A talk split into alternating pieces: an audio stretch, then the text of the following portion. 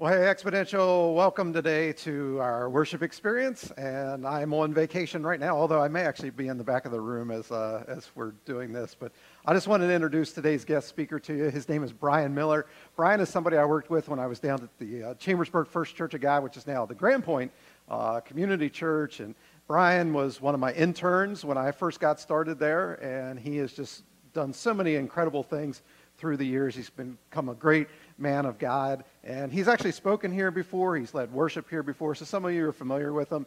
But we just wanted to invite Brian back to be a part of this parable series. And so why don't you give a big exponential welcome to Brian Miller right now as he comes out to share God's word. Welcome, Brian. Hey, everybody. Well, that was a very nice introduction from your pastor. If I could have a copy of that that I could play anytime that I enter a room so people know that I'm a a great man of God, I'd appreciate that. So I'm going to ask your pastor about that later. But it is my honor to be here amongst you, Exponential Church, um, to be here with you in person, and for those who are checking in online. I'm excited that you're online as well. If you can, write in the chat. Let me know that you're here. Let me know, and all of those online, where you are chatting from, where you're watching from, uh, as we continue our series, Parables. And again, Exponential Church is actually very special to me um, not just because of your pastor, but largely because of it, um, but also because I have, believe it or not, been in your services quite a bit over the years. Uh, as Pastor Gilbert was saying, uh, you know, I've preached here a couple times, I've led worship a couple times. I've gotten to know some of you, so I, I can look out. Uh, even with your mask on, I can still recognize a couple of the people out there that I've talked to before, that I've prayed with, that I've served with up here on this stage. Uh, and believe it or not, I was at your very first service of Exponential Church. I was there for the beginning of it. So, exciting stuff. I follow you guys online. I see what you're doing in the community of Harrisburg. Um, and it's just incredible to watch what God is doing in this place. So, today we are continuing our series about parables. Have you guys been enjoying this series? Oh, okay. Chat, have you been enjoying the series online? They're saying yes. I can just sense it. I can sense it. They're having a great time, just like you guys are. I hope you are because it, it's really important, not just as, as we've talked through these parables, to kind of get the moral, quote unquote, of the story, but also to dive deeper into what these parables actually mean. I love the byline for this series. It says, Jesus often told stories to illustrate a point, but he said only those who truly listen could understand them. And that really is the truth. It's not just enough to read through these stories and, you know, I can learn how to be a better person in X, Y, and Z way, which is important, but we have to dig a little bit deeper, right? We have to really see what Jesus was talking about in these stories, what the message that he was trying to get across to the people was. And today we're going to talk about the parable of the prodigal son. And the message this morning uh, really has been sourced quite a bit from a book that has been very, very uh, impactful to me in my life. It's called Prodigal God by Tim Keller. So if you find this uh, message to really kind of pique your interest about this story, you want to dive even deeper into it, because we're not going to get to all of it uh, today, I'd encourage you to check out that book as well. But what's interesting about this story, and it's going to be in Luke 15, uh, we're going to go through uh, 11 through 32. So you can feel free to open up your Bibles to Luke 15, open up your apps, get there online. I believe if you click over in the tab, there's a Bible tab. You can actually look right there and see, and you'll see the, the screens uh, will have the, the um, verses as well. But we're going to be talking about the prodigal son. Now, what's really interesting, just to start this off, is to talk about the name for this parable. It's called the prodigal son historically has been called the prodigal son. But what's interesting is that this story is really about two sons. It's about two sons. They're two. And the way that they interact with the father shows us a picture of how we often will interact with our heavenly father. And if we don't compare and contrast the older and the younger brother in this story, it becomes just one of these kind of moral stories, right? Of how to be a good person. That's a good thing, but I think Jesus is getting at something deeper for us. In fact, I want to challenge you this morning. It's a big challenge, so bear with me here. I want to challenge you that this parable is one of the most radical in all of the Bible. The maybe the most radical in all the Bible. It's not just because I got this week. Okay, I really believe that. I really believe that. In fact, what Jesus is saying in this parable, just to set it up, is that every human idea of how to connect to God is wrong. every religion, every secular thought, every way of finding meaning in life that is human made is wrong. Wrong. And he's going to describe how it's wrong in this parable. So let's start off with just going through the story itself. Now, what's really important here is that we read this story and provide context to what Jesus is saying. So for us, as we read through the Bible, you know, we're not reading it as those first century Jews in the New Testament who would have been the ones sitting there listening to Jesus speak these things. So for us, we get to miss a lot of the subtle clues that Jesus is putting into these parables, into these stories. So it's important for us to kind of take it, I think, verse by verse, look at some of the interesting little bits because it really uh, shows us how we should really view our Heavenly Father. So let's go ahead together. We're going to start at verse 11. To illustrate the point further, Jesus told them this story. A man had two sons. Remember, two sons. This is about two sons. The younger son told his father, I want my share of your estate now before you die. Now, first off, you read that and you think, okay, well, you know, he's, he's trying to get this, the estate or his inheritance, he's trying to get a little bit early. I can see how, you know, people might be a little muffled by that, but really, you have to understand, this was an appalling statement to people in the first century, these first century Jews. Because to say this to the head of the family, to the patriarch of the family, would have essentially meant, I want you dead. Remember, he didn't get his inheritance until the father's dead. The father actually had to go through and cut up his belongings, his land, the things that he owned, and sell them off to give him his inheritance.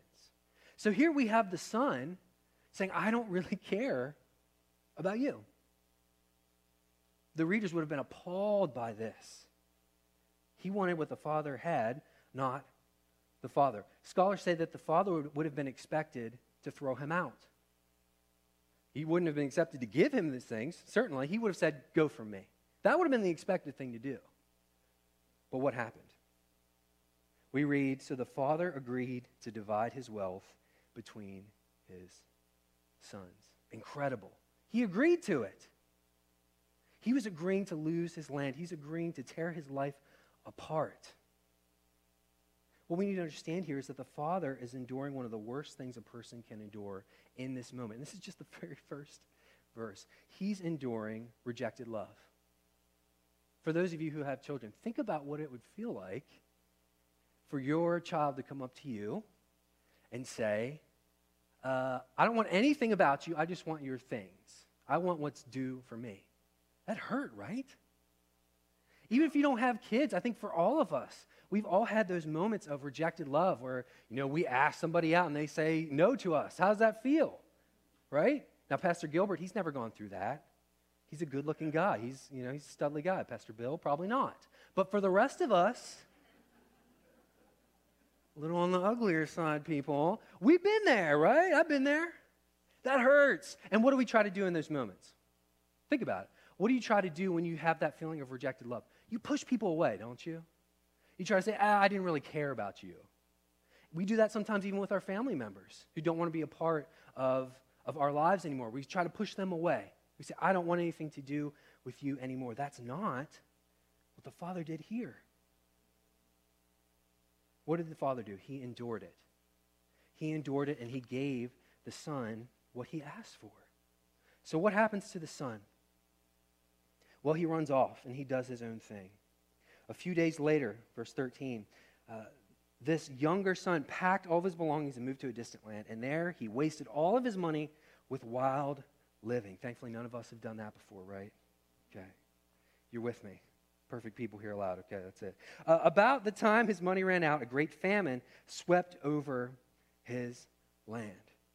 Things were getting bad. Verse 15. He persuaded a local farmer to hire him, and the man sent him into his field to feed the pigs. The young man became so hungry that even the pods he was feeding the pigs looked good to him, but no one gave him anything. Things were really, really bad, right? When you're not looking at the pigs and thinking about bacon, but instead looking at their food, those are some rough times, y'all, okay? Things were getting bad for him. So he decided he's going to come up with a plan, okay? He's going to come up with a plan to make things right. He finally came to his senses in verse 17. He said to himself, At home, even the hired servants have enough food to spare, and here I'm dying of hunger. So here's his plan I will go home to my father, and I'll say, Father, I've sinned against both heaven and you. I am no longer worthy of being called your son. Please take me on as a hired servant. Now, this is an important thing to note. He says, Take me on as a hired servant, okay? That's a very specific type of employment in those days. What he was saying was not, I'm going to come back and ask for forgiveness and just take me back as your son. He knew that that wasn't, he couldn't do that. It just didn't happen in those days. Instead, if you were trying to make restitution for something that you did wrong in your community, you're ostracized like he would have been, you had to come back and work your way back into the good graces of your family. And that was his plan. He said, I want to be a hired servant. I wanted to go in and get the training from the Father's people, have some type of a skill, work my way back into his good graces. That is my plan. To earn the Father's love. And so he does. He goes back and he tries to implement his plan. But something happens. It doesn't work out the way that he thought in verse 20. So he returned home to his father, and while he was still a long way off, his father saw him coming. Filled with love and compassion, he ran to his son. Now, this is an important thing to note as well. For a father, a patriarch, he was clearly a wealthy um, family, the head of the family, so he would have had lots of status. For him to run to somebody was almost for him to humiliate himself. In that day and age, in that culture, men didn't run. Children ran. Women ran. And in fact, commentators, if you read into this, would say that they would have seen this as almost a motherly act from the father. To, he would have to pick up his robe and run to the son. Again, people reading this and listening to this at that time would have been like, wait, what? He did that? But he did it. He ran to the son. And the father said, kissed him and embraced him. His son said to him, Father, I've sinned against both heaven and you, and I'm no longer worthy to be called your son. But the father wasn't having anything to do with his plan. The father had a different plan. Verse 22, he says this The father said to the servants, Quick, bring the finest robe in the house and put it on him. Get a ring for his finger and sandals for his feet and kill the calf that we've been fattening. We must celebrate with a feast, for this son of mine was dead and is now returned to life. He was lost, but now he was found. So the party began. began. Notice there, he's saying, This is my son, not my hired servant, not somebody who has to work his way back into my good graces. In fact, he's even giving him his the things that he owns again. He gives him the finest robe. Who would have the finest robe in the house? The father. He lavishes him with love. He says, I'm not going to wait for you to make things right, to clean things up. You aren't going to earn your way back. You will be accepted. Now, for many of us, that could have been the sermon, right? And that's a pretty good sermon, I think. You know, not toot my own horn, but pretty good. Okay. Not Pastor Gilbert standards, but it's pretty good. Oh, geez. Whoa. Everyone's can't hear that in the chat. They're, they're cheering Pastor Gilbert out here. Um, no, that's a good, sir. I mean, that's a good, you know, kind of feel good message, right? That could have probably been made into one of those Lifetime channel stories, right? Um, that your, your wife or significant other kind of tricks you into watching. Um, it could have been one of those. And for most people, I think that are reading this story, that's kind of where they stop, right? And it's a beautiful thing. It's a great message, but the parable's not over. The parable's not over. And in fact, I think we're going to get to the really revolutionary stuff next. So listen closely. You would think that the older brother would be pretty happy to see his younger brother back. This meant a restitution of his family. The family's getting back together. Everything's going great. Well, not so much. Look at verse 25 through 27. Meanwhile, the older son was in the fields working. When he returned home, he heard music and dancing in the house. And he asked one of the servants what was going on. Your brother is back, he, is, he was told. And your father was, ha, has killed the fattened calf. We are celebrating because of his safe return. Now, I don't know if you have siblings, um, you may have guessed what the reaction would have been to the younger son, son getting what the older son may have wanted, right? Let's look at what happens in verse 28. The older brother was angry and wouldn't go in. Now, it's interesting here to stop, okay? I have two young boys, all right? I have one that uh, he's five, and he, for his younger brother, who's two, um, I could give him any toy in, in the house, the older son, right? And I could say, this is, we have toys from like years ago. You know how it is. You get him toys to play with it for like a week, and then you're done. There's no more playing with that toy. I'll give him that toy from maybe a year ago. He'll say, I want nothing to do with it, right? He'll say, you know, whatever, throw it away. Maybe he'll throw it in the trash. He's done that plenty of times.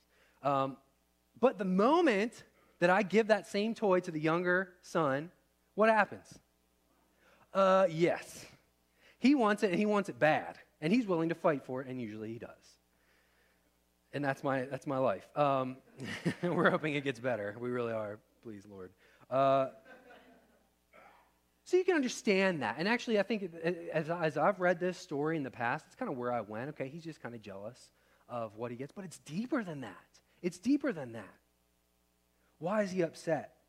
Well, we read on. The father came out and begged him to come in.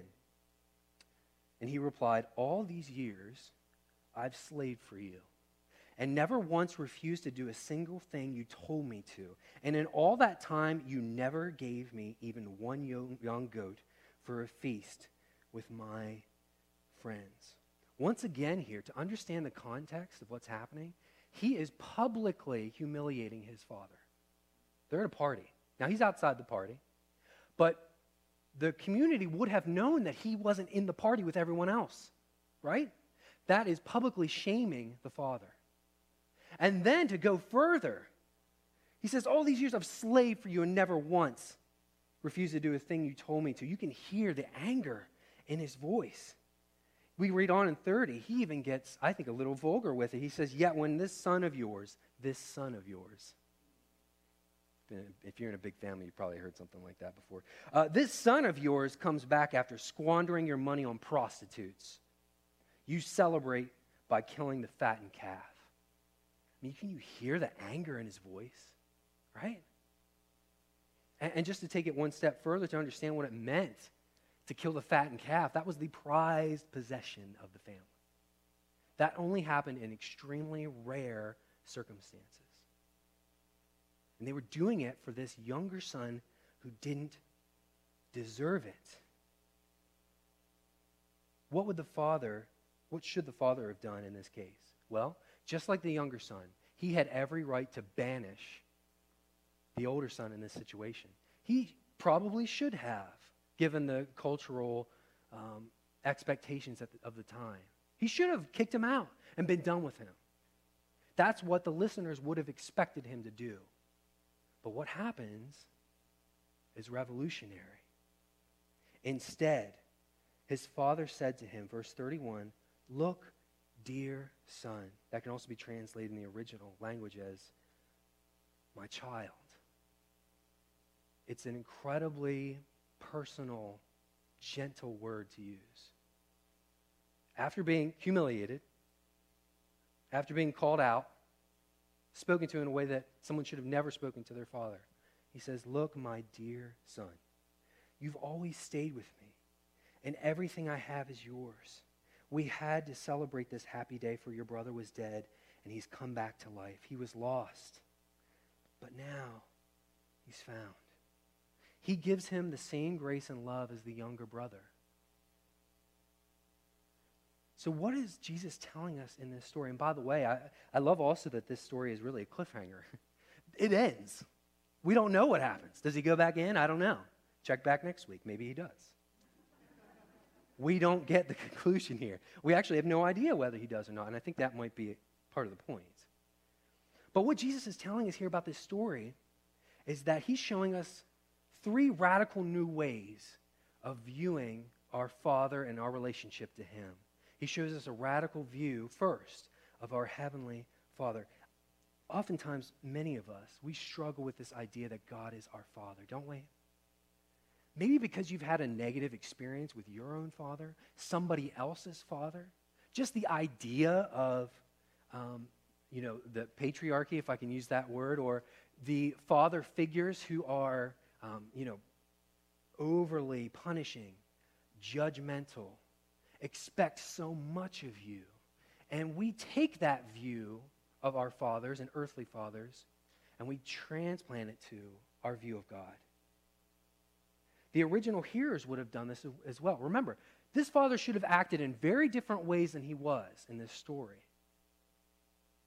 And I believe what Jesus is telling us through this story is this He says, Jesus is telling us that the listeners at this time, He's telling them and He's telling all of us that I'm sorry that you may have had bad father figures in your life. Maybe you still do. But that's not what your Heavenly Father is like. It's not. We see that in this story, in this example. What is he like in the face of criticism? He's suffering. He's suffering. What is he like in the face of somebody coming back after doing something terrible? He's forgiving. He's longing. He's a father that runs to you. That's our radical view of our Father. Second point is that Jesus shows us a radical view of sin See, in the first part of the story, we get a very traditional view of sin, don't we? And I think that's why oftentimes that's only really the part that we talk about, really. Because we see a story that kind of makes sense to us. And in a way, it's kind of a moral story. We have a younger brother who was obviously wrong. He did some bad things. We're not going to say that they're good things, they're clearly bad things. He made the right step to come back. He repented of the things that was on his list, right? All the sins that he had. He, he finally went down, he repented of them. That's a great thing. There's nothing wrong with that, but there's more to this story. Remember, we have two sons, both of which need to repent. We have one son who needs to repent of his bad deeds. We have another son that needs to repent of his good deeds. Do you hear that? We have one son, and it's clear, did some bad stuff. We have another son who did some good things for bad reasons. That's the radical view of sin that separates what we believe as Christians than any other worldview. See, both sons, this is an important note, both sons used the father to get what they really loved. What did they really want? What did the younger son want? He wanted his freedom. He wanted to be able to go out and live his own life the way that he wanted to. There's many of those people like that in our society today. We can even say that's sort of a secular worldview. Just do you, right? Do the things that make you happy. He goes out, he finds out that ain't going to work. But then we also have the older son who says, look in verse 15, 29 again. What does he say there? He says, he says, All these years I've slaved for you and never once refused to do a single thing you told me to. And in all that time, you never gave me even one goat for a feast with my friends. Did he want the Father, or did he want the things the Father could give him? He had the Father, right? He had him. He had everything that he needed. In fact, we see that. He said in, uh, in verse 31 Look, dear son, you have always stayed with me, and everything I have is yours. That wasn't enough. That wasn't enough. And he needed to repent too. It's interesting to look back at the beginning of this story and um, in verse 1 and 2, because Jesus was actually giving this story to two groups of people. And I believe those two groups of people actually fit into this story. In verse 1, we read The tax collectors and notorious sinners often came to listen to Jesus teach. This made the Pharisees and teachers of religious law complain that he was associating with such sinful people, even eating with them. Tax collectors and notorious sinners, younger brother. Right? People who are just going out doing their thing, pagans in many cases, right? Older brother, Pharisees, teachers of religious law that were complaining that he was associating with sinful people. Why would they complain? He didn't deserve it. I do. Do you see the sin there? It's the sin of wanting the Father's things and not the Father. Jesus is saying in this parable that both groups, both groups of people, the Pharisees living by their own righteousness, the tax collectors doing whatever they want to do, both of them are trying to be their own saviors. Both of them are trying to make their way in their life without God. They're trying to control God. And both groups need to repent. This is so important for us who consider ourselves Christians. Because if we do this, if we are only following God to get into heaven, to fit in with a social group, if we're only going through the list and checking off the right things, I did my Bible study today, I did this, I did this, and not doing it out of love, because of his love, we need to repent. We do. See, religious people obey God to get things. They think if I'm good enough, He's going to supply for me. If I pray enough, He's going to heal me of this sickness. It may happen. But they're thinking if I do it, He's obligated. Right? Gospel people. Gospel people obey God to get God. They obey the Father to get the Father. Do you see the difference? But how do we become gospel people? How do we change our motivation? Because that's really at the key of what we're talking about. It's why we do the things we do, not just the things that we actually do, but why. How do we change that? Well, we see that Jesus in this story shows us a radical view of salvation. The first thing we need is the love of the Father. We need to be completely amazed, bowled over, in awe of the love of the Father. That's the first step in becoming a gospel believer. We see this in the story. We need the love of the Father. The love of the Father makes the first move. Do you notice that? In this story with both sons. Let's look back again. Did you notice that when the father goes out to greet the son when he's coming off, he sees him in a distance, right? He comes up and he greets him.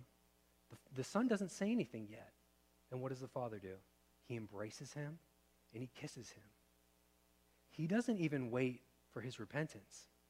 He doesn't wait for his excuses or his plan that he had. The Father makes the first move. I want to tell you this morning, He's made the first move with you. He loves you regardless of what you did or where you're going. And He's looking to come to you. He's not going to wait for you to come to Him.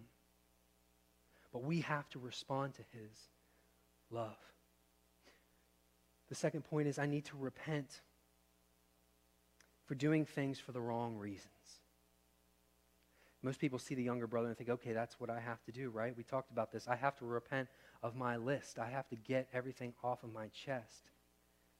But as we said, the older brother needs to repent as well.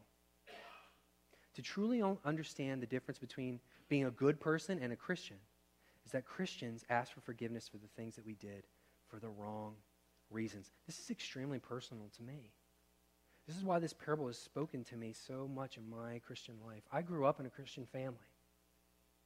I accepted Christ at a very, very young age. And I went through the motions for most of my life because I thought that that was the thing to do. I'll, I'll be granted, I was, I was scared of hell, I'll be honest. I didn't want to go to hell. And yet, what I found in my life is that as I continued on, the things I was doing for God gave me no joy, gave me no fulfillment. And I knew something was wrong. And it wasn't until I was presented with Jesus truly on a cross and understanding his real love for me that I understood you know what? Even if I don't get the good things in this life, I get him. I get to know him. I get to be known by him. I get to have a personal relationship with the creator of the universe. That's when things change for me. that's when it's okay if I'm in this job, if I don't necessarily like this job. But you know what? God has me there for a reason. And I still get Him. That's why if there's a death in the family or a struggle with money, I can go to a smaller house. I can deal with the pain of loss, even for somebody that I don't know if they're going to heaven or not. How? Why? I still get Him. And that's enough. It has to be enough. Do you see how that changes the way you view every aspect of your life? Every aspect. It changes everything because it's not about us anymore.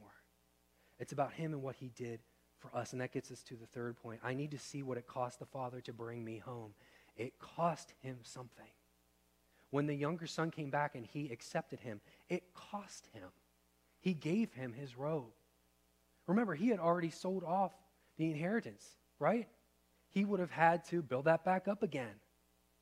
He would have had his social standing fall in that community because of what had happened. I mean, you think it's bad now with Facebook, right? And people, you know, spreading rumors or whatever. It, that's not just now, okay? That happened all the time. And that would have been the case back then, too. People would have looked at him and said, Look at that father. He's the one that lost his son, squandered his living. It cost him something to bring him home. And in this, we see the picture of Jesus, who on the cross cried out and said, My God, my God, why have you forsaken me? Do you know that's one of the only times that he refers to God and not, doesn't use Father? In fact, for Jesus in his time, um, a lot of the Pharisees believed that it was heretical for him to call God his Father. And yet, time and time again, he called him my Father. But on the cross, he says, My God, my God, why have you forsaken me? Why did he do that? Why didn't he call him his Father? Because at that moment, he was not his son. At that moment, he took on our sin and he had to be separated from the Father for the first time in eternity. Can you begin to imagine what that would cost? But he did it. He did it because he believes that you are worth it. You are worth it. You are worth that pain, that separation, because he wants to bring you home. To the extent that we understand this truth, it is the extent to which our lives are truly changed by the gospel. See, the gospel, that word, by the way, it means good news, okay? It's not some fancy word, it just means good news. And what that word actually means is it's used in, I, I actually have a uh, training in journalism. And so for me, in, in that time, it would have been like a news article. Something happened. In fact, they use it in the context of the original speakers as news of like a battle, right? Something had happened. Some big news happened. That's what the gospel is. It is an event that happened in history, in real history, that changes everything. It is not a set of rules that you have to follow. Do you understand that? He's not saying, okay, I've got this book together finally. You can get it, all right? If you follow every single thing in here. No, he's saying, I did something for you. I took the first step. And now it's your turn. Something happened in history that changed everything. In John 14, we get Thomas, who asked Jesus, he was talking about heaven and how to get to heaven, right? We, most of us probably have heard this verse before um, where he's talking about, you know, how do we get to heaven? I'm going to prepare a place for you. And Thomas said, well, how do we get there? How do we know the way? He's asking for a list of things that they can do. What does Jesus say? He says, do these things? No. I am the way, the truth, and the life. It's found in a person. He's saying, I am the way, the truth, and the life. No one gets to the Father except through me. So, where do you see yourself today? Because this applies to all of us, no matter where we are in our walk with God. Whether we're here uh, for the first time or we're watching online from who knows wherever across the world, wherever you're watching from or you're here with us, if you've had a relationship with Christ for your entire life or you've just now started to consider believing in Him, we can see ourselves in these sons, can't we? Which son are you? Are you living your own life right now, just trying to figure things out on your own? You'll find that it's empty. I promise you. You'll get a sense that there has to be something more to this life. But for those of us who are Christians, are we going through the motions? Have we really been captivated by his love in a way that transforms us? And if we haven't, we need to get into his word. We need to really read the Gospels and really be transformed by his love. We have to repent of the good things that we are doing for the wrong reasons. Let's pray together, church. Father God, I thank you so much for this opportunity to share your parable that has been so life changing to me, so convicting in my own life. That God, I can admit I was going through the motions. I was just doing things to get what I thought were the rewards that you could give, not realizing that you, God, are the ultimate reward. Knowing you, having peace in you being accepted by you. It is a peace that truly surpasses all understanding. But I had to repent of my good deeds that I was doing for wrong reasons. If there's those of us here today that are living that life, God, would you please convict our hearts? And for those of us who are far from God, those of us who feel like things are falling apart in our lives. We have nowhere else to turn. God, impress upon their hearts that you are running towards them. You're making the first move, God. And God is waiting for you to respond. Would you respond today? We thank you for this time, God. We thank you for your word. We thank you ultimately and most for your son. In your name we do pray. Amen.